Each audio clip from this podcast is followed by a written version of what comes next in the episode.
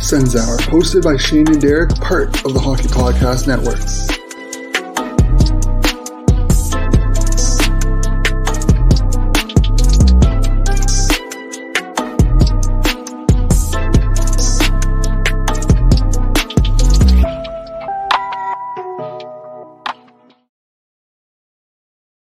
Hello, everyone. Welcome back to a brand new episode of the Sens Hour podcast, part of the Hockey Podcast Network and sponsored by Customized Sports, your one-stop shop for all your customized needs. Head on over to their website, CustomizedSports.ca, or their eBay store at Customized Sports at eBay. Today is a very special day. We will be joined by Haley Salvian later on in the show. I'm excited to have her on. We have a lot of questions to ask. Some of you individuals were nice enough to give us some questions. But, you know, Christmas is coming up. Christmas is a week and a half away. Derek, you know, how's your Christmas prep going? Man, it's stressful. I got a 9-year-old. It's a stressful time of year, but it's going, I guess. I did a lot of online shopping this year. I think a lot of people did just to avoid the stores. So I'm glad I got most of the shopping done and out of the way. And now it's just, you know, preparing for the dinners and the, you know, family gatherings and the new kind of social distancing gatherings that we're all taking part in this year. So that's how my Christmas prep is going. How about yourself? Honestly, I'm almost done and I can't wait for it to be over. I hate Christmas. I love the family time. Don't get me wrong. I love, you know, spending time with my family and my loved ones and whatnot. Obviously this year is going to be a little bit different, but like the chaos of Christmas, I can go without. Absolutely. Yeah. Some call me the Scrooge at work a little bit. You know, I'm not like one to decorate my work desk and not really one to to get into all the Christmas festivities. But at the same time, I have a 9-year-old, so I try to decorate the house. I mean, a little bit. You could probably see back there. So I'm Christmas ready, but it's a stressful time of year for some people. I think this year especially, it's just a different time this year. It feels a little bit different, but we'll try to enjoy it. And then, like you said, move on from it. And, you know, as soon as it's December 26th, that's it. It's over. I know, right? And I can't wait for it. And don't get me wrong. I love some of the Christmas festivities. You know, there are some really good nostalgic Christmas movies that I love to watch. Rudolph the Red-Nosed Reindeer, you know, some of those ones I'm totally okay with. There's some Christmas music that I can get behind. But the whole commercialization of Christmas, I'm just like, nah, I'm not about it. I'm really not about it. Yeah, man. There's always those classic movies. We watched Home Alone the other night, and I was like, oh, man, Macaulay Culkin. Like, I don't want to show my daughter what he looks like now, but hey, well, he's a lot better now than he was like 5 years ago. That's true, actually. That's true. He has, thankfully, he's gotten the help that he needed, and he's looking much better these days. Yeah, well, we have Haley in the waiting room, so we're going to get her in and maybe get her take on some of her favorite Christmas movies. Nice way to start. Hey, Haley, thank you for joining us today. How are you doing? Good. Yeah, I was just listening in there a little bit. You're not a big Christmas guy. Neither of us are. We can rename it the Grinch podcast for the Christmas holidays. Oh, my goodness. Well, that's lovely. It's very cheery. Right. Now, we were just saying it's like a stressful time of year. We both have children, so it's like, you know, all the preparation and the stuff that goes into it all for one day. It's like, oh, man. Yeah, I have a dog, so, I mean, I just get him a little treat, a little maybe a new toy, It's not super stressful. I mean, obviously trying to get stuff for family. I'm one of those crazy have to get the perfect gift for everyone kind of person. So I'll stress out about that. Like, I remember before Target shut down, I remember freaking out in a Target because I was like, I just didn't know if, you know, the picture frame that I bought to add pictures to was nice enough. And I was like, okay, I think I'm taking Christmas a little bit too seriously that I'm freaking out over a frame at the local Target in Fergus. So maybe. I hear you though. Like, we do Secret Santa at work. And yeah. You're trying to like get a gift that's kind of generic, but not too personal, but something that's going to match the person's decor. And you're looking through like Instagram photos to see if you can match their decor. It's like you're driving yourself crazy over a $25 Secret Santa gift. It's insane. Go for the gift card every time. That's right. Tim Hortons gift card or Starbucks, whatever floats your boat. Yeah. Are you staying in Ottawa for the holidays, or are you going back to Toronto?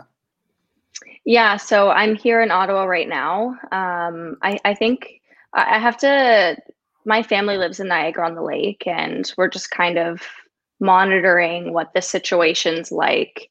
In Niagara, obviously, Ottawa is doing okay. Toronto's been in lockdown, so I'm not going to be going to Toronto because there's so many restrictions and so many cases there.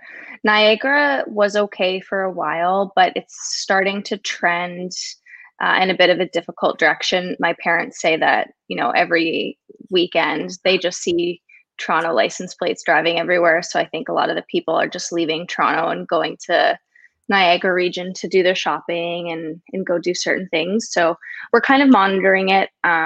I think there is, you know, if you live by yourself, you're a one person household, you can go with another household. So I'm an only child. Christmas is, you know, I always do Christmas with my mom and dad, so hopefully I can go up. But, you know, if they announce that Niagara's on lockdown, we might have to change things, but we're just kind of monitoring the situation right now. Absolutely. I'm up in Muskoka, so same thing. We're seeing a lot of Toronto license plates, you know, same thing. Yeah. Yeah. So I wanted to start off by just acknowledging something that the Scrum podcast recognized you for recently. They did a top 30 under 30 Canadian sports media professionals, and you were listed as number 4. I don't know if you've even seen it, but I just wanted to say congratulations for that. I mean, everyone is kind of acknowledging, you know, where you're at. And I wanted to start off by saying, what advice would you give to a young female who is pursuing a career in sports media? Yeah, that's a good question. And I think that's always a difficult one because I do get that a lot. And I've gotten more young women and young men wanting to break into this industry who've asked me, you know, hey, I'm a student at Carleton or Ryerson, and, you know, what can I do to get to where you are? And there is no easy answer because it's not easy to get into this business and to get the kind of exposure is not the right word. It's just not easy. And, you know, I worked really, really hard. You know, when I was in my final year of university, I was on a varsity athletics team. I did cross country. I was working at a restaurant for money. I was interning at CBC News, and I was doing my undergrad. So I kind of grinded it out. I started working for the Oshawa Generals while I worked at CBC and the restaurant. It's just, the way I did it, and it's not for everyone, but the way I did it was just do as much as possible to make yourself as qualified as possible. So if you work in news, you're qualified for that. If you work in sports, if you're in hockey or in broadcast, you're whatever platform, whatever medium, just make yourself, you know, a jack of all trades, a Swiss Army knife, because the way that the media is trending, and this changes all the time, it'll probably change 3 years from now. But, you know, we're seeing multimedia journalists now. It's not just you're a TV reporter. You're not just radio. You're writing, you're doing podcasts, you're doing some TV hits. So my, you know, advice would be make yourself as qualified and multifaceted as possible. Be available, network. That was a huge one for me, is just knowing people and getting their advice and asking what they did and what I could do differently. It's not easy, but if it's what you really, really want to do, it's totally worth it because I love my job. And obviously there was some long days and long nights. I know there was a couple of times I worked at the restaurant until midnight, and then I'd be on the 5 a.m. shift at CBC and then have school. And I was working at CBC, like rolling the teleprompter and studying for my exams. And then I'd go to the restaurant, and it was a lot, but I mean, I'm obviously really happy with where I'm at in my career. So it all kind of paid off. Absolutely. Thanks for that answer. That's awesome. Yeah. I mean, people don't see all the behind the scenes stuff of, you know, how you got to where you are. They just see the end product basically. And they're like, oh, I want to get there. And they don't realize the amount of hard work that goes into it. Yeah. And I think sometimes too, there are some harsh realities about the industry. And, you know, I had this conversation with somebody this year, you know, after some online backlash, there was just a bunch of drama on Twitter, and I just kind of ignored it, and I didn't respond to any of it, and just kind of kept to myself. And, you know, I got a call from one of my colleagues, and she just said, like, I wish the price of admission wasn't so high for women in this business, but sometimes it is.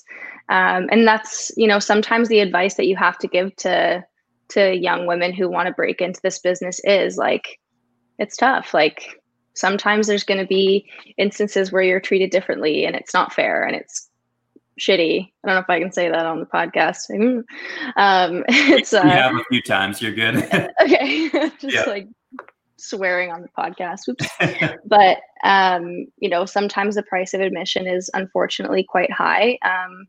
In instances for women or for everyone, for people of color, you know, it's different for everybody.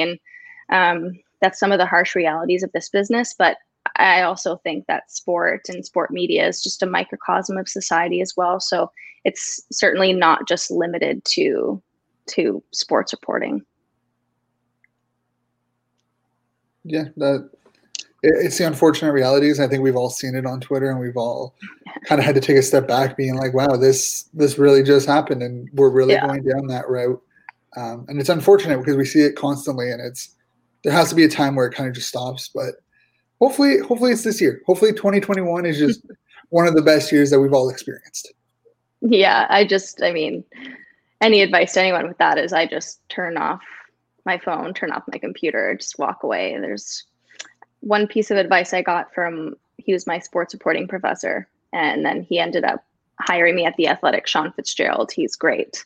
He told me, because I kind of went back and forth with someone on Twitter in my first year covering women's hockey and the Marlies for The Athletic when I was still in Toronto.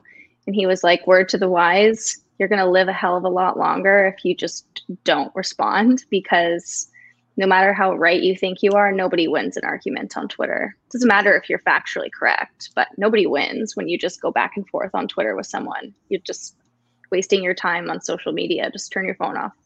So that was the advice he gave me to elongate my life. It's like, you will live a lot longer, less gray hairs if you heed my advice here. Now that's advice that we could all use. Like, to be honest, I think I need to take some of that advice too. Yeah.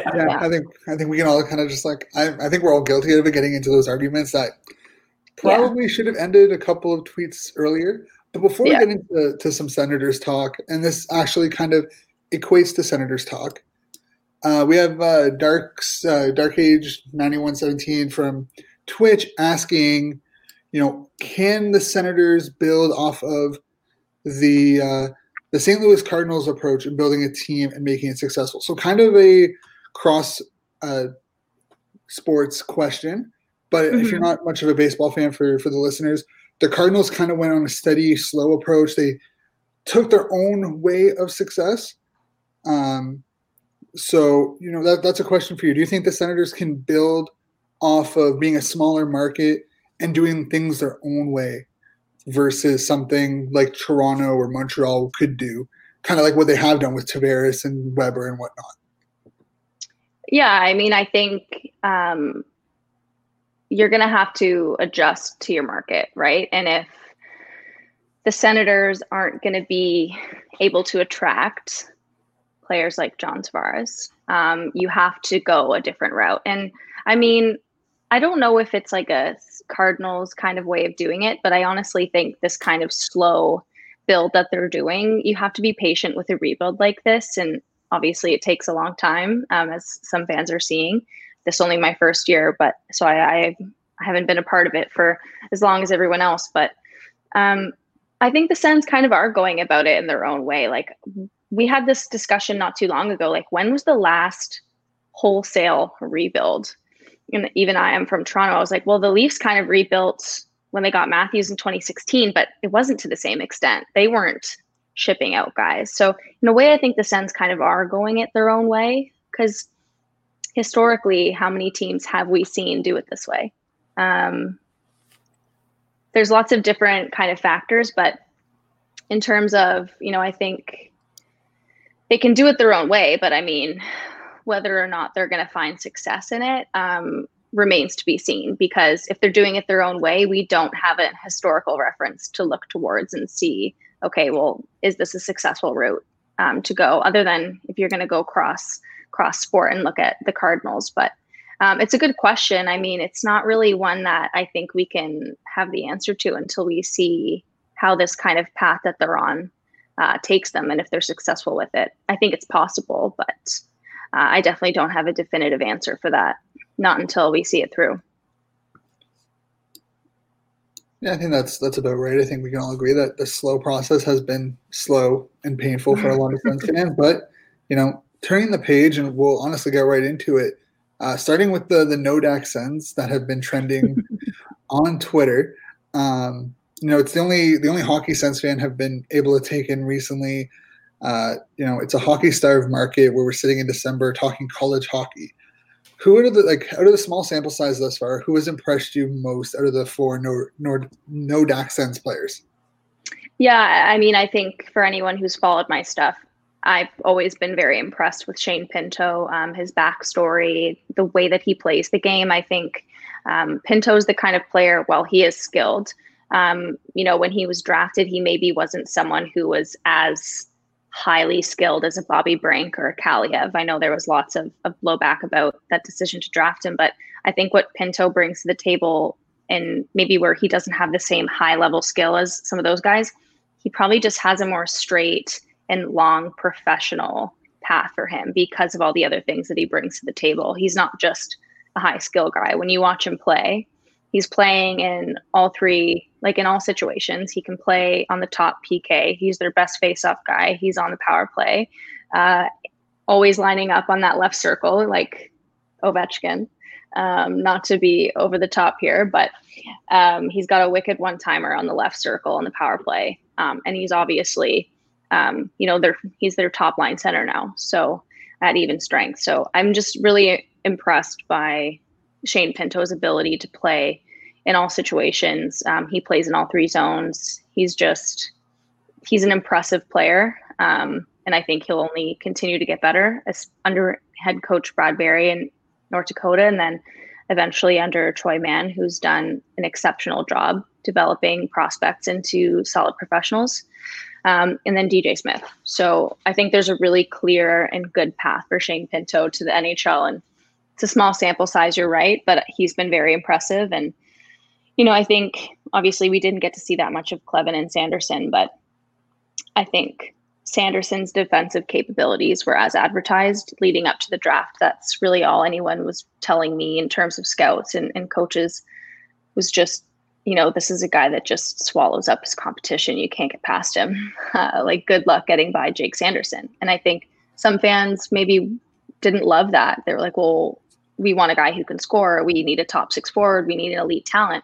But like, having a defenseman like that is, you're going to need that if you want to win. And to be able to draft it and build it at home and not have to go out and try to pay for a guy like that in the free market, invaluable. Tyler Clevin is a little bit different in the sense that he's not that, you know, elite talent on the blue line, but that's going to be, Look at what wins in the playoffs, and look at what teams are always trying to add at the deadline.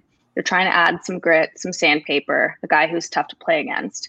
And so the Sens have done, you know, they didn't really go the best player route in some scouting people don't like that. But when you're looking at roster building and looking at what do I need to add to this organization to win, like you're adding guys in house, so you don't have to keep going out to the market. And I guess that kind of goes back to the first question is, can the Sens find their own way of doing things because they haven't been the most attractive free agent market in previous years? Well, now they're just drafting them and growing them in house. So, I mean, long story short, Pinto's very impressive. I think the two picks from this year have looked really great too. And I think Bernard-Docker, he's going to get a really big opportunity to shine with the rest of the pod here. He's going to be taking even more minutes with Sanderson and Clevin out. So he's been quietly effective. Like, I think Bernard-Docker is not a guy that's really going to show up on too many highlight reels, but he's going to be a guy that you appreciate having in your top four. So I'm really impressed by all of the NoDak Sens. Clearly, it's a good team, and I have a ton of respect for Brad Berry and what he's building there. One more NoDak Sens theme question. I ran a Twitter poll, I think last week, just asking Sens fans, out of the three college free agents that the NoDak North Dakota has, not the Sens, which of the three do you think is most likely to be targeted by the Ottawa Senators? So I listed Jordan Kawaguchi, the left winger, Reese Gaber, who actually plays on Pinto's line, and Matt Kierstad, who's an offensive-minded defenseman. I would probably say one of the forwards, just because I don't know how many more defensemen the Sens need to add. It's going to get a little bit backlogged there. Reese Gaber's looked really good. Kawaguchi, obviously, he was a finalist for the Hobey Baker. It's called the Hobey Baker in men's, right? I'm so used to the Patty Kaz because I do more women's hockey stuff. I had a little moment there. A shout out to the Patty Kaz.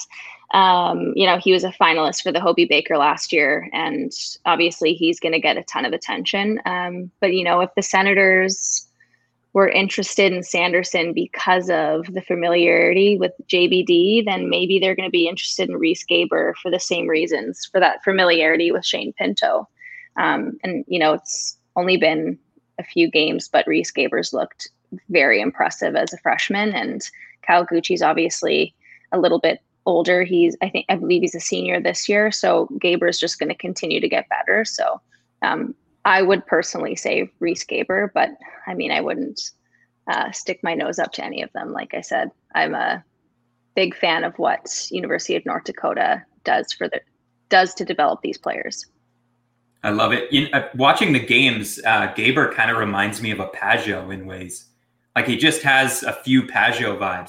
He's a small, undersized guy, and he's a gritty guy that he's not afraid to go into the corners. I like the way he plays. I like that kid. Yeah, and he was, post-game after the first game, I believe it was, I asked him, you haven't really had that much practice. You haven't had that much playing time, but you have this chemistry already with Shane Pinto. And he was just saying, like, man, watching him on and off the ice has just already taught me so much. And if I follow what Shane's doing, I'm going to turn out okay. And so obviously Gaber is looking towards Pinto as a leader. And I think if you can add him to the mix, that's great. But the fact that you have one of your prospects already taking on a leadership role in his second season at North Dakota, that just speaks volumes to what the Senators identified in Shane Pinto, and not a lot of people did.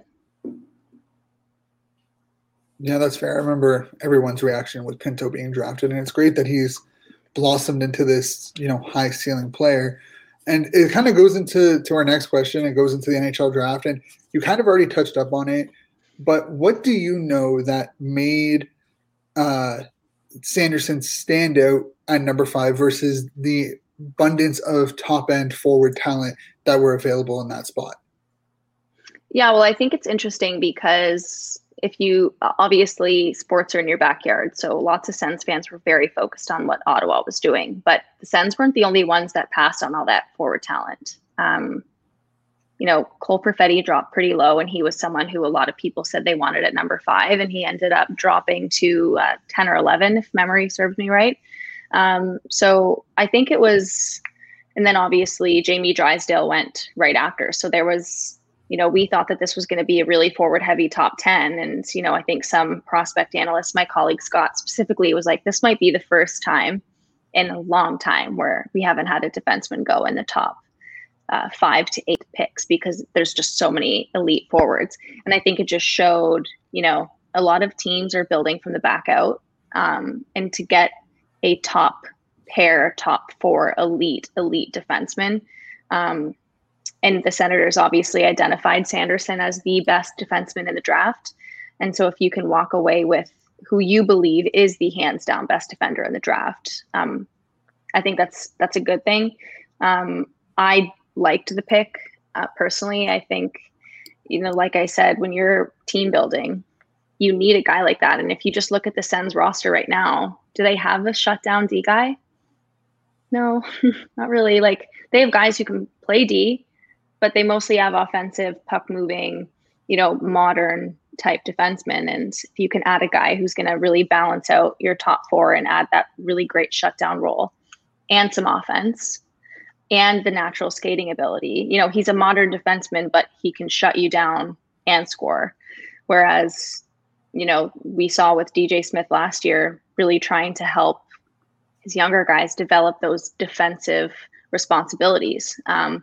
So I just think that was probably a really big thing that was important to the Sens, is just, you know, they identified him as the best player available, but also somebody who could help them win down the road. Absolutely. And if you listen to Haley just prior to the draft, I think there was subtle hints in there that Ottawa was going to take Sanderson.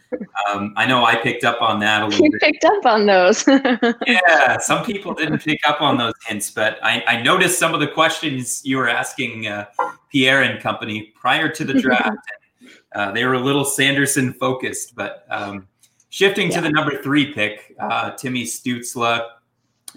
This one we are kind of pressured to ask from Sens Twitter, but we're going to ask you anyway. So I know you can't give a firm answer. Nobody has the official answer to this, but people are wondering about the entry-level contract and how he's still affiliated with Mannheim. What's your feeling on the situation, since we don't have anything official, and I told people we're not going to get anything official. What's your sense on the whole entry-level contract situation? Yeah, so I think, you know, it's a really different situation, because in a typical draft year, Stützle would have been drafted well before the deadline for the European signing window. But the league didn't change that signing window date. So things got really, really jumbled there. And so, you know, it is my understanding that there is, you know, it's not really called an out clause, because the out clause was for that window. It's kind of complicated, but my understanding is that, you know, the contract can be terminated by Mannheim for Stützle to play in the National Hockey League. I don't believe it's been terminated yet because of the commitment to play at the World Juniors. So the German Hockey Federation and the DEL, where Mannheim is in that league, they have a partnership that basically, if you play in the DEL and you're a young player and you're eligible for the World Juniors, you're allowed to play. So without a doubt, you can be released. So that's probably a big part of it, is just the partnership between those leagues, knowing that Stützle was going to play for Germany at the World Juniors. Didn't really make sense to terminate the contract at that point to sign an ELC to not report to Ottawa, because he's going to the World Junior Championships. And that's, you know, he's on the roster, and, you know, I don't think he's been 110% cleared, and he's already kind of said in interviews, like, we're going to see how it goes. But, you know, it's my understanding that that partnership was a really big reason of that. And, you know, every time I've kind of checked in and asked the people that I've been keeping in touch with on this, it's the same. This is a really fluid situation, and, you know, nothing is set in stone yet. We're just continuing to monitor and talk about what's best. You know, I wrote in a story, I think 3 months ago now. I lost all track of in sense of time, because this off season is dragging. I don't know. I thought it was. I keep saying the summer, and I talk to people. I'm like, how's your summer been? Oh, it's December. But, you know, a couple months ago, I did a story, and the general manager of Mannheim said that they believe that's because of the shortened NHL season and all these different things, that they believe that it would be best for Stützle to stay in Germany this year. So go to the World Juniors, go back to Germany and play for Alder Mannheim. But any general manager is going to say that. The GM for Lucas Raymond's going to say that. For Alexander Holtz, they're going to say that. We want them to play for Sweden and come back and play for us because that's their star player. So you have to take some of that with a grain of salt, but it does raise an interesting conversation of what is best for Tim Stützle's development. You don't want to rush a player like that, but if he believes he's ready and that's what he wants, and the organization believes he's ready and that's what they want, you know, it's just complicated because the timeline with the World Juniors and when training camps are potentially going to start, you know, with a 5th overall pick, you hope that at the very least you get to see them at camp. So for him to come to camp, he would have to have his contract terminated with Mannheim. So, but he could go to camp and the Sens could take a look at him and talk to Mannheim and say, you know what, maybe he's not ready. We're going to loan you back to him. But then in that case, it's a loan agreement instead of him being under contract with Mannheim. He would technically be under contract by the Sens and then loaned back to Germany. So I think at the very least, we should, I think that's probably a priority, is to see him in training camp, time permitting, you know, depending on World Juniors and when camps start. I think it's going to, if World Juniors start on Boxing Day and then camp is starting December 30th or January 3rd, you know, it's going to be tough. So are we even going to see him in camp? And if you can't see him in camp, then does it make sense to pull him in for practice and throw him into games? I don't know. It's very, it's a good question, but it's just, I feel like I just talked all over the place. It's very complicated. And a lot of it is just extremely up in the air. But I think what's best for Tim Stützle should be the priority. Absolutely. We've had many of those same kind of in a circle conversations on here. I know, Shane, you're pretty opinionated on this. You feel he should be going back to Germany this year. Go back to Germany. Don't waste his first year of a contract on 56 games that in the end, like, we're like, it's a Canadian division. You can make an argument of where Ottawa's going to land. But, you know, I'd much rather him just go over to Germany, play out in Germany for the year, and then come back and have a full 82-game season in 21-22. Give us an extra year of that, like, window of him being under contract, especially if there's no AHL. Yeah, and I think, you know, even just when we were talking about that and I was trying to do the math in my head of when World Junior starts and when camp is, like, do you really want to throw a rookie into the National Hockey League without a training camp? It might make more sense to send it back to Germany, but I don't know. It's the fan in me that wants to see Tim Stützle with Brady Kachuk right away. You know? Oh, yeah. Yeah. But it is what it is. We're going to take a quick break. When we come back, we got more questions, World Juniors, and some fan questions from Twitter. So we'll take a quick break. We'll be right back. We've got Hockey Talk. Those are the moments you're a sports fan for. Those are the moments where, you know, you're down 3-0 and the team has this amazing comeback. And the guy who you want, who you really are thinking this needs to be the star of this team, has a hat trick. We've got beer. It has a unicorn on the can. An easy drinking beer that's just delicious. We want to help you understand the sport you love better. What kind of things are you looking for to understand the game better? What's a couple of things someone who's watching the game at home when things start up here in a few weeks, or if they're watching college hockey, what's going on right now? What kind of things would they be looking for to try and understand the game better, or what's happening in the game, that sort of thing? Sure.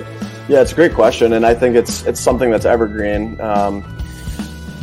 Listen to Jackets Debrief, part of the Hockey Podcast Network, and available wherever fine podcasts are downloaded. And we're back after that quick break of the Jackets Debrief, part of the Hockey Podcast Network. And you'll come to learn that most of the people that are part of this network love to drink. If you have never seen one of our after-hour shows, you're missing out, because there's a lot of funny moments there, a lot of blackoutness, and it's just a great time. But, you know, we're into the second half of the show, and we got some World Juniors to talk about. as before the break, you know, where with Timmy Stützle, we're going to continue on that train. Hasn't played since March, I believe, is when the DEL season ended. Coming off an injury in a Germany team that not a lot of people are expecting to do much. What expectations do Ottawa fans have, or what should Ottawa fans' expectations be for Timmy Stützle come the World Juniors? Yeah, well, I think the injury obviously has to be taken into consideration, and I just would probably say, like, no matter what you see, don't freak out one way or the other.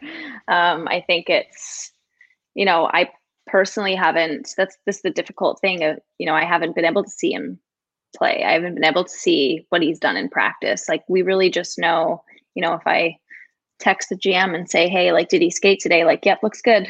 You know, there's not that much to go off of. You know, even just talking to Stützle, he's saying he feels great, you know, feeling better. So that's not that much to go off of in terms of, you know, what we can expect from him and really how he's doing. I think, you know, there's still a fair bit of time he's going to be able to have that kind of full camp that they're expected to have before the World Juniors with Germany. So I think that that's going to be his time to kind of get his feet under him on a camp level. And if he can really push the pace in drills and scrimmages, et cetera, whatever the German team plans on doing in camp, that's going to be huge. But, you know, he might take a period or two to look like the Tim Stützle that he looked like in Mannheim last year.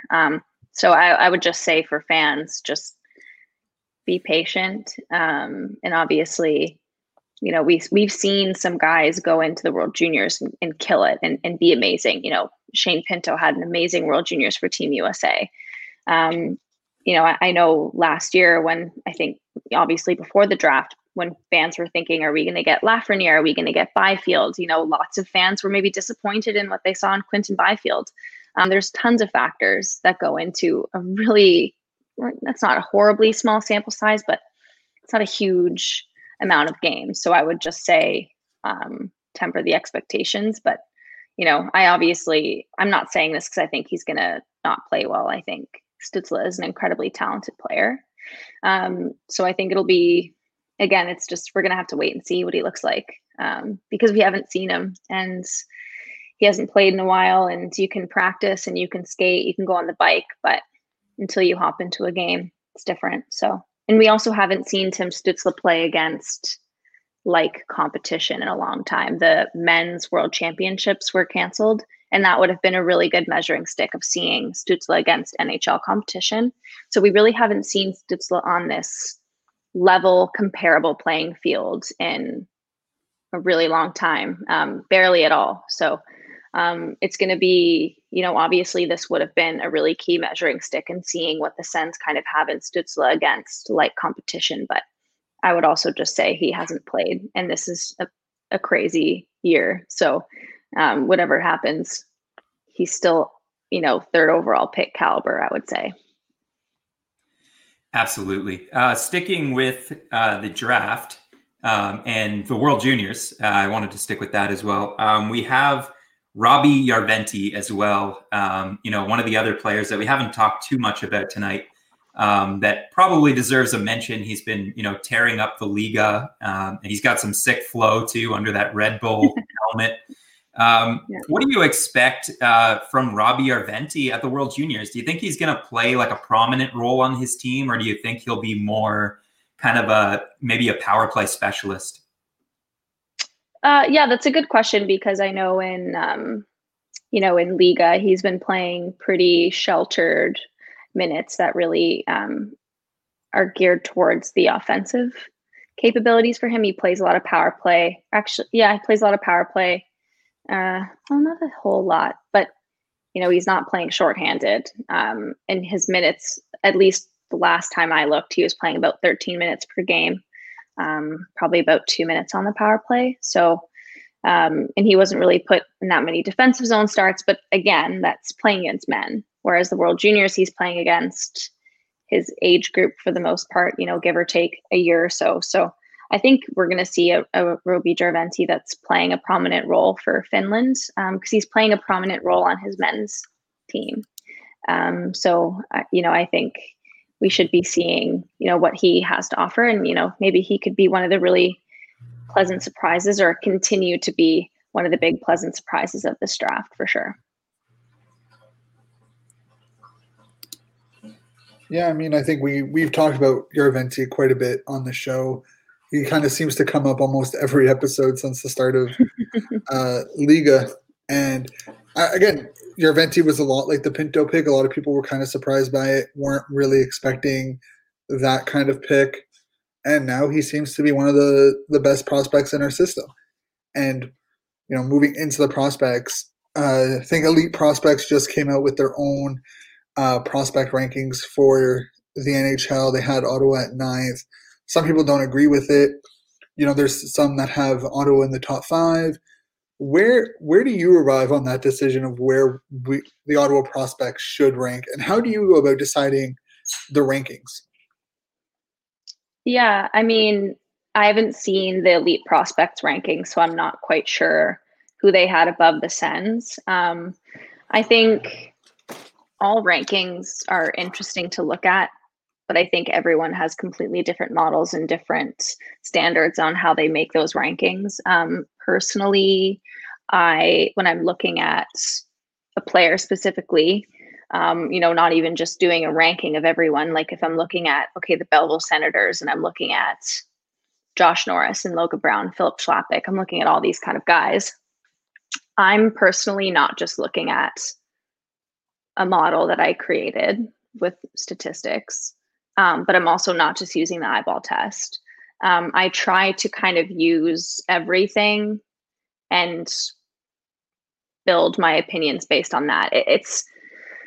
I learned this from Megan Schaika pretty early on when I was asking her about a couple of advanced analytics things. And she always said to me, like, analytics are great, but you have to find something that, like, you can tie in with that analytics. So you can't just say, like, these aren't real statistics, but you can't just be like, Josh Norris has like an amazing Corsi and his like shots are fantastic.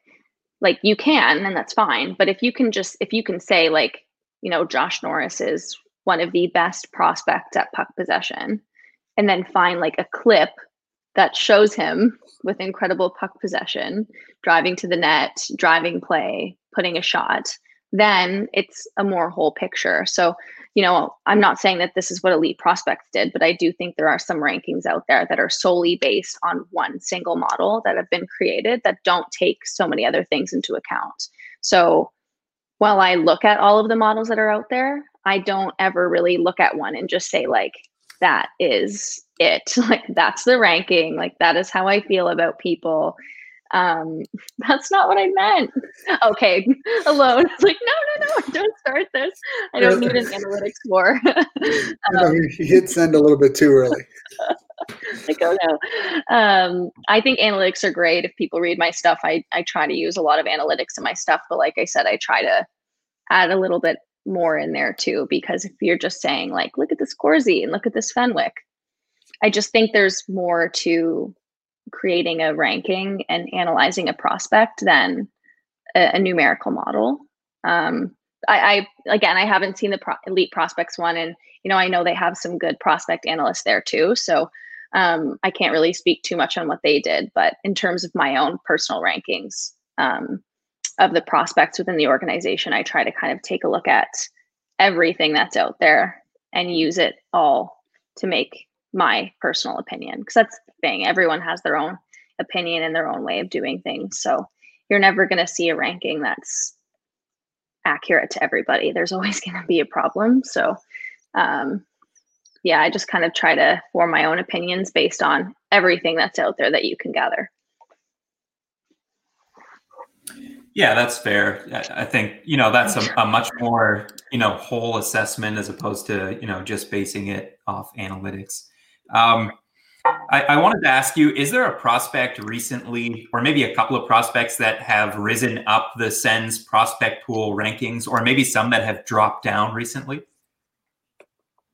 That's a good question. I think that's probably different for everybody. There's probably some people who were really high on a guy before and they've completely dropped down, or, stuff like that. I think, again, that's probably personal. Like, I would say, looking at the fan base, there's definitely a few players that you can kind of point out that fans have maybe gotten a lot higher on it and dropped on others. I think the discourse about Josh Norris and Logan Brown kind of illustrates that. You know, I think a lot of people have gotten more high on Josh, and kind of as Josh is looking really great, they're kind of looking at Logan and saying, well, he's been here a little bit longer. Why isn't he doing that? But I think it gets into dangerous territory when you start comparing prospects, because everybody has a completely different development curve and a different path to the National Hockey League.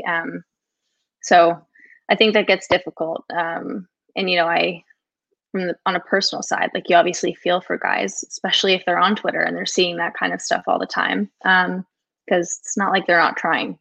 Like, you don't get to this point because you don't want to be in the NHL. So some people just take a little bit longer. And sometimes there's things in the way, like injuries or your playing style.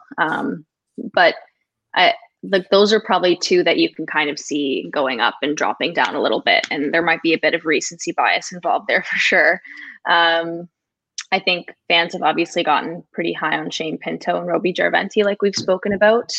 Just, you know, considering where they started, where everyone's like, who the hell is that? Why'd we do this? And now it's like, oh my gosh, wow, good pick. There's been quite a bit of Sokolov love, even though he hasn't played since March. I've seen a lot of people really liking him just for who he is as a person. And that really lovely story and that really beautiful video, like, almost made me cry with the music playing on it. It's just very, he's someone you look at that, and that's kind of like the prototypical, like, poster of, like, what it means to make it. And that video was just so lovely. I think there's been, Joey DeCord has probably risen for a lot of people. And again, kind of like the Logan and Josh situation, people are maybe like, what's going on with Phil Gustafson a little bit, as Joey DeCord's starting to pass him.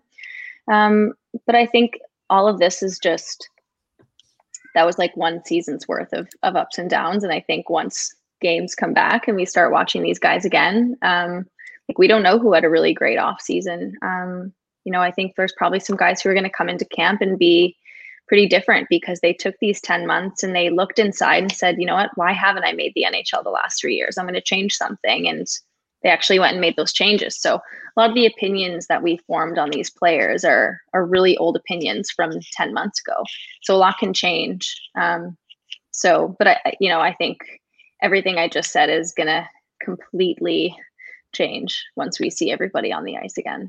You know, Chlapík and Balcers, those are guys who people are kind of like, okay, look at their contracts and we can see this is kind of like a 1 year, like, show me you can be here full time kind of thing. And I don't even know, they're kind of like on the fringe of a prospect, like, age wise. It's just kind of, at what point do you stop calling them a prospect? And they're kind of getting to that point a little bit. I don't know. Like, all this is just going to fly out the window once the season starts, because they're all going to be very different. I think Christian Vilanen's probably, I don't know if you can call him a prospect anymore, because he's like 25. Like, usually there's kind of a cutoff, but I think he's someone who'll probably surprise some people. Like, I was looking at lots of different rankings and depth charts, and people had him as like a third pair. It's like, Vilanen's not a third pair guy. Like, he's top four on this roster currently. So I think he's going to be a guy that really rises up, and I don't think he fell. I just think he had an entire year lost, and people kind of forgot how promising he looked. And I think he's going to really rise in people's eyes this season. Absolutely. I want to do a fun little segment. I'm calling this one Keep or Trade. And this one's for both of you. So, yeah, I'm going to force you guys into making really tough decisions here. So in this next segment, I'm going to read two players that I think are pretty similar in ways. They may be Senators players, they may not. And you guys have to choose who you're going to keep and who you're going to trade. Now, you could take everything into consideration. You could take their age, contract, character, whatever you want to choose. You may not want to choose character, but whatever you want to choose to make your decision, you can make it. And I'll let you both answer. So, Haley, we'll go to you first on this one. Christian Jaros or Josh Brown? Keep or trade?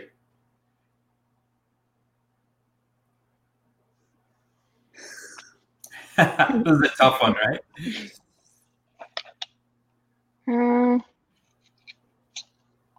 Let's go Josh Brown. He's under contract for the NHL, 2 years, pretty cheap. He's got that relationship with DJ Smith. He's on the right side. Jarosz has had a couple of years to show that he can play in the National Hockey League. And, I mean, the Sens blue line hasn't been great for a long time, and he couldn't crack it. So I'm going to go with Josh Brown. Shane, are you going Brown or are you going Jarosz?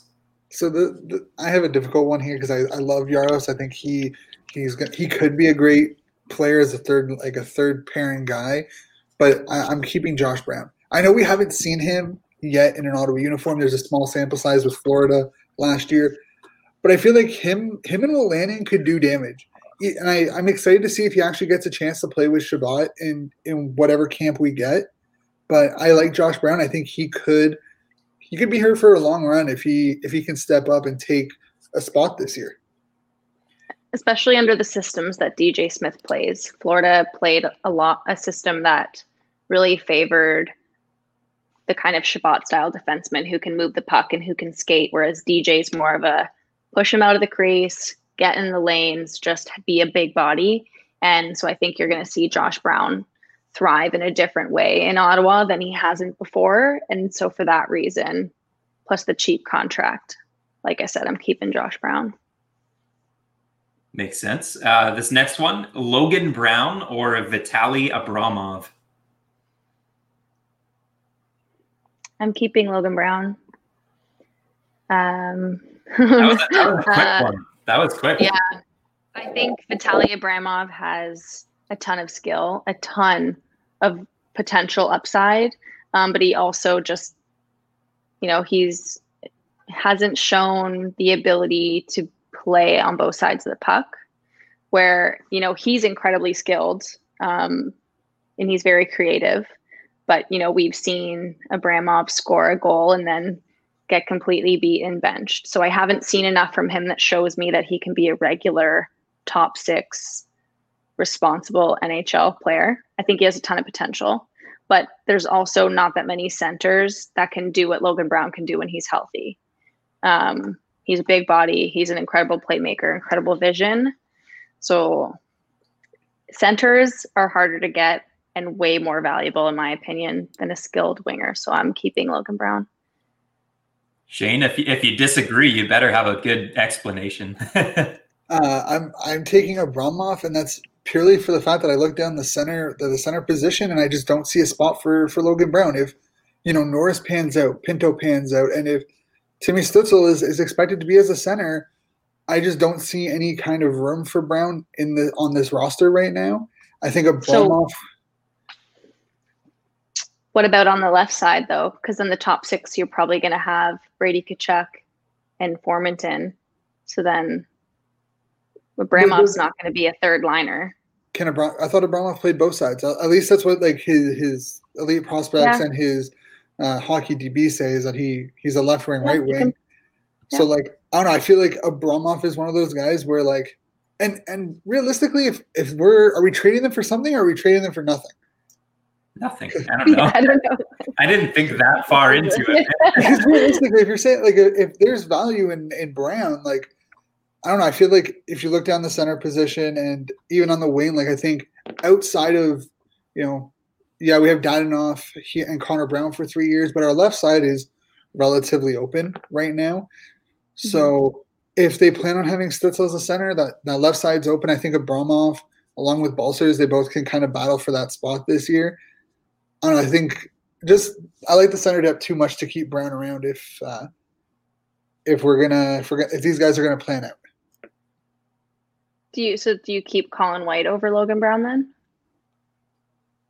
I would feel much more confident. Just wait, Colin White's name is coming. I feel much more confident keeping Colin White as a middle six, a third or fourth line center, over having Logan Brown as my third or fourth line center. Okay. Agree to disagree. I'm just glad I get to host this. Like, I don't have to argue. Yeah. I love it. Yeah. No, but I think they're both great. That's a difficult one because I think they both have a ton of upside and they're both incredibly skilled. They just bring that skill in different ways. But I think that having a center who can make the kind of plays that Logan does is very, very valuable. So. All right, we're going to stick with the center theme. Colin White or Shane Pinto. If the last one wasn't hard, this one should be harder. Go for it, Haley. I mean, this shouldn't be shocking because I was basically like boosting his tires the whole show, but I'm going to go with Shane Pinto over Colin White for all of the things that I said about him this entire time. Like, I am not going to just, like, my check is basically in the mail from Omaha right now. So I'm saying Shane Pinto, but I think, like, I'm not on the train of trade Colin White, give up on him because he had one difficult year. I just think that the potential for Shane is very, very high. Yeah, I agree. This is a mean activity. It is. It's gonna get worse. Sorry, oh yeah, I've seen the next couple of questions. It doesn't get any easier. But I'm picking Pinto on this.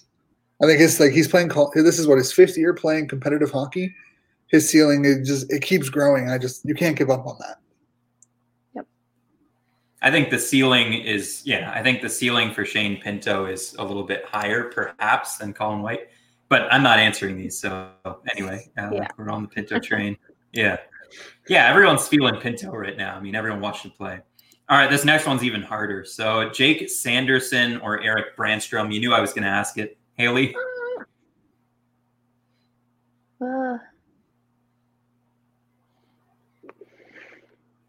That's a toughie.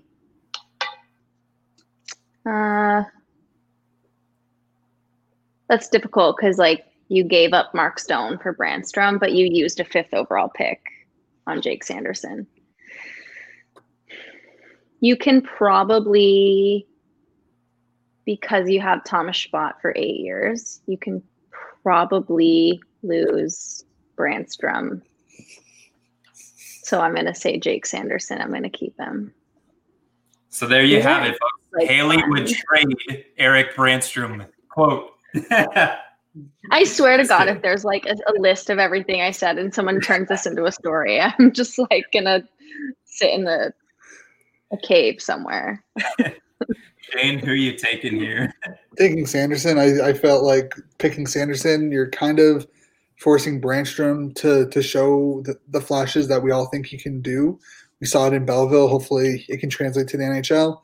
Do they go back on their word and have Branstrom move over to the right side? Because I don't see Branstrom being a third pairing defenseman. I've said it before.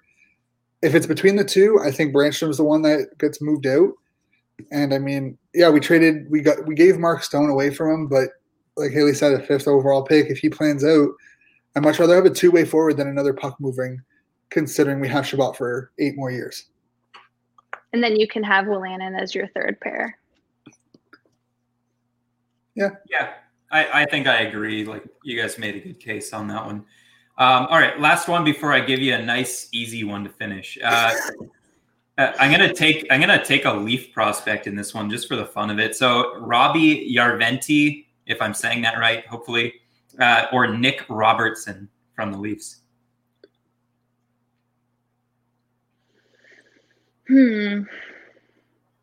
Like, we're just going to assume that Nick Robertson is, like, on the Sens now? Okay.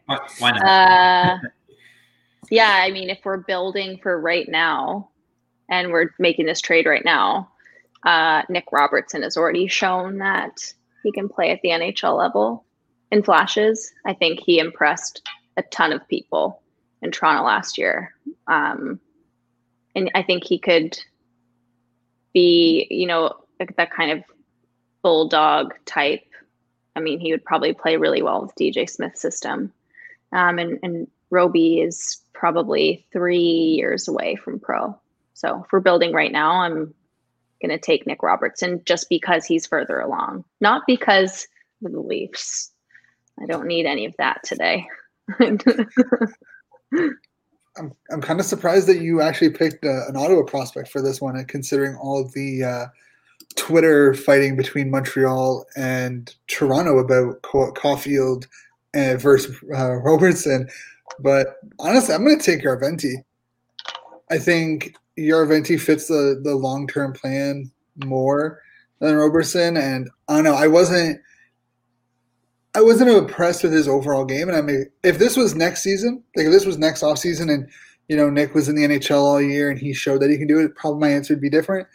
But I think Järventie is probably the safer choice. I think Robertson's more of a boom or bust kind of player. Interesting. I saw him play a lot in junior, so yeah. I saw him play a ton in junior hockey, and like he's good. Like he is proven good. So I'm sticking with him. I've seen highlights of Järventie, but I haven't really seen his full game. And the kind of the low minutes scares me a little bit. Like I wonder how he is away from the puck. For that reason, because I've seen Nick Robertson play, I would probably say Robertson's the safer choice. Anyways, I'm going to give you guys a gift on the last one because that was tough. Here you go. Eric Carlson or Tim Stützle, Josh Norris, Chris Tierney, Rudy Balcers, and a second-round pick. Who are you guys taking? I mean, it seems obvious to me, but I feel like people will be mad, but I'm taking the package. Yeah. Matt Sogard's in there too, technically, in the trade tree. Yeah, so, I knew I'd miss somebody. Like, yeah. It's a ton. Yeah. And then whatever they use the DeMello pick on. So who would have that been? Third round. Did they move that pick? For Clevin? I wonder if that was involved in it is Tyler. I think it's Clevin, 44. Was that who they got from Winnipeg? Right, and then Clevin's in there too. It's a complicated tree. Let's say that. I know. I mapped it out in like April, and it just got even more complicated after this draft. So I'll have to revisit that every year. It's my annual trade tree extension. But yeah, I'm taking the package. I'm sorry to Carlson fans around the world, but yeah. I took the package when the deal was announced. I'm sticking with the package now, not going back on it. The outside of the third overall pick, like realistically, outside of that, I think Tierney, Norris, and Balcers alone, with the way they've all kind of shown and improved, makes it worth it overall. Adding in the third overall pick is just, you know, putting a cherry on top of a very good Sunday. All right, let's get into over-under, Shane. Take it away. So yeah, we do an over-under segment every week or every episode. I like looking at the betting lines and whatnot. But before we do, because there's been multiple questions that have been asked on Twitter, we're going to do the Twitter questions first. And starting with the New Era Sens, and this one has been asked by everyone on Twitter since March. Brady Tkachuk hasn't signed with the Ottawa Senators. Is this a bad sign, or are we just reading way too much into it? Yeah, probably reading too much into it. I think if you just look at what Matthew did, their statistical numbers over the first two seasons are actually somewhat similar.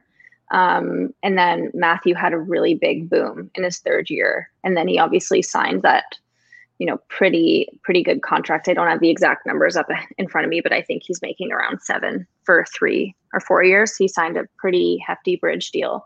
And he probably wouldn't have signed for that much money if he signed after year 2, because of how good his third season was. So, you know, their brothers, the family is involved. I believe like one of their uncles is their agent. Got to fact check that. But, you know, the family is obviously involved. So I just think Brady is going to do the same thing as Matthew, bet on himself. Because, I mean, Brady had his first two seasons were good. But if he can, you know, do even better, he's going to make even more money. So I just think he's betting on himself. I wouldn't read too much into it. This is just a confident, skilled young player who's saying, you know, I'm going to be even better in my third year. And, you know, I'm going to cash the check. Just like Matthew.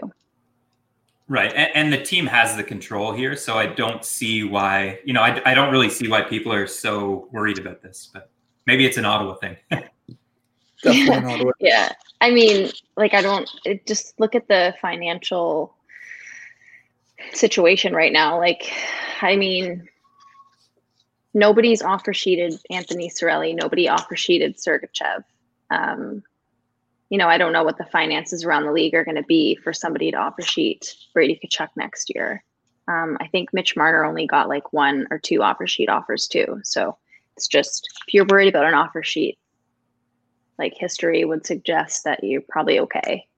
And if you lose Brady Tkachuk to an offer sheet, I guess that's kind of like a funny storyline. I mean, it's not funny, that would suck, but it would be just kind of like, oh wow, it actually happened, and it happened to Ottawa. That would not be funny, Haley. That would not be funny. That's my like really weird, that's my bad sense of humor. It wouldn't be funny. It would be horrible. And it would just be like, of course, the like one huge offer sheet happened to the Sens. But hey, I mean, if Ottawa doesn't like match an offer sheet for Brady Tkachuk, the offer would have to be substantial, because that's like 4 first-round picks. Yeah. Oh, yeah. Like if it's that much money, then it's, you're kind of like, oh, okay. It would just be strange. So the whole point of me saying this is like, don't worry, it's fine. It'll be fine. There you go. This one's from Nick Dumoulin on Twitter. Where would you rank Cole Caulfield if he were in Ottawa's system?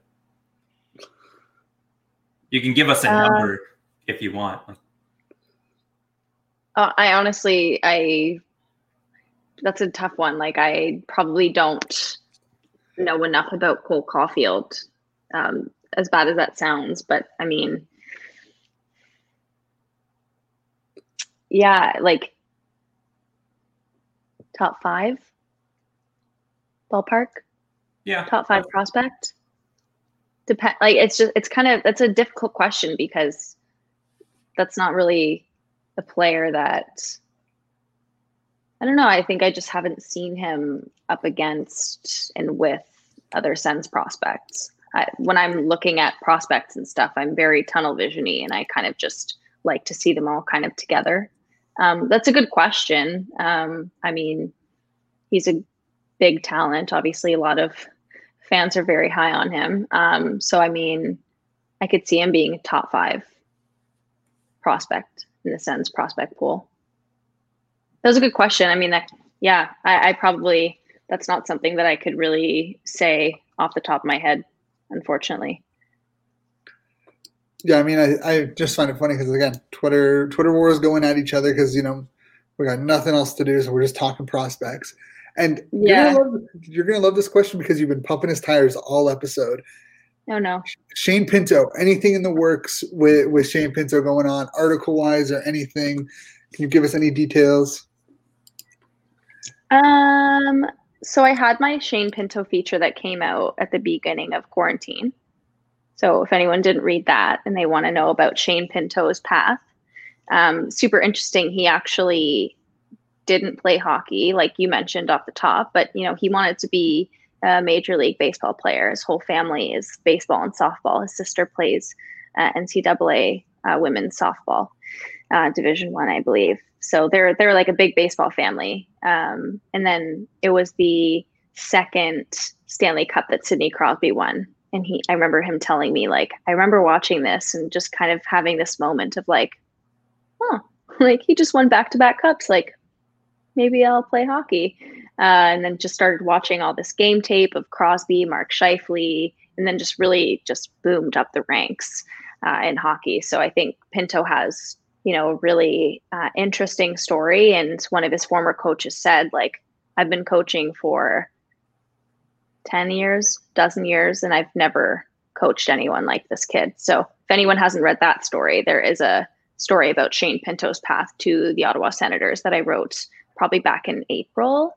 I don't have any big features in the works right now, but, you know, I have it on my bucket list to, you know, hopefully get to do some more stuff with University of North Dakota. It's just a little difficult because they're inside the pod and they're in that bubble, but I definitely have some stuff in my back pocket for the future, pending, you know, the state of the world. So something to maybe look forward to.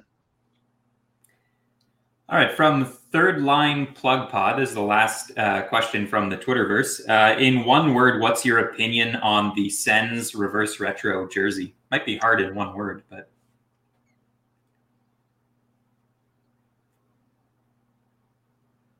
They're just cool. There you go. Cool. Yeah, like they're cool. I like the red. I like the all red a lot. They just look really clean. Perfect.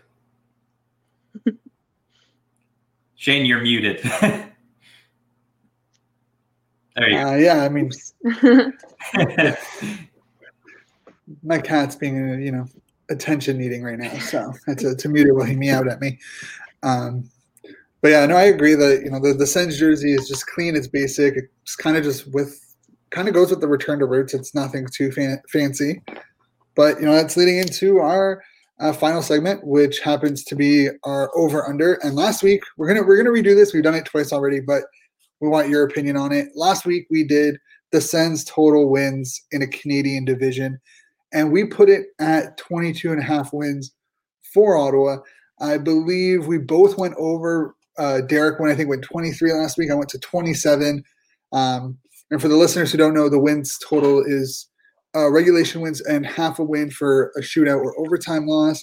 So, Haley, what is your total wins for the Senators in a shortened 56 Canadian division season? I actually kind of did the math on this not too long ago, and I looked at their wins percentage against Canadian teams, and then I put that to a 56-game season. Like I just said, don't just do the analytics and the statistics, but based on the statistics, I believe it was under 22. Because their win percentage was around 300 and something against Canadian opponents. Oh, there's a cat. If I'm going by the numbers, I would say the under, but...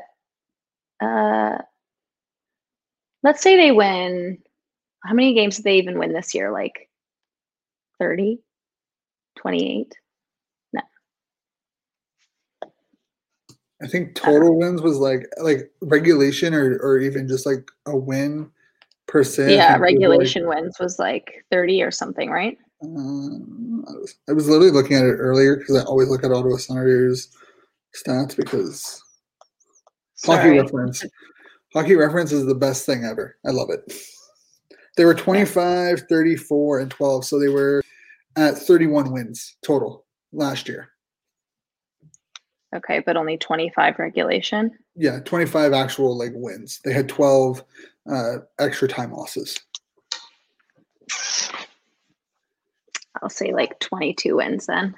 Ooh, just going right under. Just right under the threshold. Because is that regulation wins that you guys have? No. The over under? The 22.5 is regulation wins plus half a win for overtime shootouts losses. Okay. Well, they go to extra time a lot, so then maybe I'll take the over. Let's just say 24. I think there was Jay Fresh had a graph that had Ottawa with 12 regulation wins and 13 or 14 overtime losses and all that. I'm just that. I mean, if Hogberg's in net, we're most likely going to overtime. Yeah, you're going to overtime a lot. Yeah. No, I think when I just did when I took the points percentage from Canadian teams last year and then applied it to a 56 game season, it was probably 18 regulation wins that I got. But if you're taking into account overtime, I'll take the over 24, 25. So not much over, but still over. Hey man, that's pretty good. I mean, I think most people outside of the Ottawa community are expecting Ottawa to be the worst team in the league for some reason because we play in probably the toughest division. It's going to be a really difficult schedule. When you just look at, the Sens don't get to have those games against San Jose and Detroit, Buffalo, New Jersey anymore. It's going to be against really difficult Canadian opponents on a nightly basis. And, those Canadian teams are good. There's never a night off in the National Hockey League, but there are some games where they're good confidence boosters for guys. Like Nick Paul had his Red Lobster game against the San Jose Sharks. You're not going to have that. You're going against Toronto, Edmonton, Calgary. Nightly basis, you're on the road a lot. It's going to be like, it's going to be, everyone's on the same playing field. Like, everyone's doing all the traveling. But when you just look at the difficulty of schedule, the Senators have one of the most difficult schedules league wide. And they obviously have the most difficult schedule against everyone else, because based on the analytics and the models, everyone else gets those games against Ottawa. That makes their schedule a little bit easier. So it's not going to be easy, but last year wasn't going to be easy for them either. And they made a couple of good acquisitions this offseason, and a couple of their young players can take steps in the right direction, they're going to look fine. But it's going to be, I'm excited to see how this works out for the team, because it's going to be tough, I think, but it'll be good. We're not going to know until we actually see it. So. Yeah. I think we're all expecting something on Wednesday. I think that's the last day, or the expected day, for the NHL to officially announce that there's going to be a season. Mm-hmm. Before we wrap things up, do you know anything about that? Is there anything you can give us about what possible season we might have? I mean, nothing that hasn't been posted by Pierre Lebrun, my colleague from The Athletic, or Darren Dreger, honestly. I think, obviously some of the Sens players have started coming back. I know some of the guys are almost on their quarantine soon. And, but I don't believe, except for maybe some of the guys coming from Europe, I don't think that the earlier wave of guys, like, they didn't come back because the league was saying, like, come back now. They just came back to get their quarantine over with. Like, I don't believe there was a mandate that said, you guys need to leave so you can get back here as soon as possible. Honestly, like, my information is from the same source as everybody else. These aren't, I got a couple of things here and there, but every time I would get one, I would go to Pierre and say, hey, I got this, thinking I skipping over with a little scoop, and he's like, oh yeah, I already have that, it's like being posted at 3. Okay, so I let LeBron do that kind of stuff. That's his forte. So absolutely. Haley, thank you so much for joining us. I know we kept you like way longer than I said it would be. So I ramble, so that's partly my fault. I talk a lot, so no, it's very detailed, and we really, really appreciate it. So you can check Haley's stuff out at The Athletic, as well on the Common Sense podcast. Anything else you want to plug? No, I think that's everything. You wear many hats. Yeah. Oh, sorry. Real question. For the Nashville women's, the women's hockey league, are you going to be doing anything when they're in the pod? And I think they're February. Is it February that they're starting in the pod? Yeah, again, that kind of depends on travel restrictions and stuff too, right? So they are going to be doing their NWHL bubble. A lot of the stuff with the bubble is still being finalized. It'll be finalized closer to the date based on what the more up-to-date restrictions and kind of policies are like. And it obviously depends what's going on with the Sens too. Can I take that time off? Do I have to quarantine for 2 weeks when I come back? It's, there's a ton up in the air, but it's definitely something that's on my radar. But at the same time, the world we live in is difficult, borders closed. You can still fly, but we'll see what happens. But it would definitely be very cool to cover an event like that. And I think it's great that the NWHL has, scheduled that. And these players are only playing for 2 to 3 weeks, and they're making their full salaries. So, I think when you have, the MLB did it, the NHL did it, they're fighting over, who's going to get paid what. And the NWHL is by no means one of the richest leagues out there. And they're saying, we're going to pay you guys your full salary. So obviously the salaries are not the same amount of money, but, I think it's great that the league is doing that for their players. And, it would be cool to be there, but, we'll see what happens. Yeah, that's fantastic. And again, Haley, thank you for coming on. I know Derek and you guys set it up. He didn't tell me anything about a time frame, so Derek gets a little bit of blame on that. It's called the Sens Hour, so I was like, so it'll be an hour? Yeah, generally. Yeah. That was my expectation. I didn't want to scare you away. It's okay. But yeah, thank you so much for coming on. Hopefully we can have you on once the season, before the season starts, once training camp wraps up and whatnot, you can give us a little bit more of a in-depth breakdown of camp battles and whatnot, and hope to see some, hope to read more of your work as the next couple months roll on. And thank you very much for joining us. Yeah, thanks for having me, guys. I appreciate it. All right, guys, that's all for today's episode. Remember, check out Haley's stuff on The Athletic. Follow her on Twitter. Great follow. For myself, Shane_Ryan97. For Derek Dealey075, you can follow his stuff on New Era Sens and Senshot. And we'll be back live. We go live twice a week, new episodes Thursday and Monday. So yeah, guys, have a wonderful one. Stay safe and have a very safe holidays.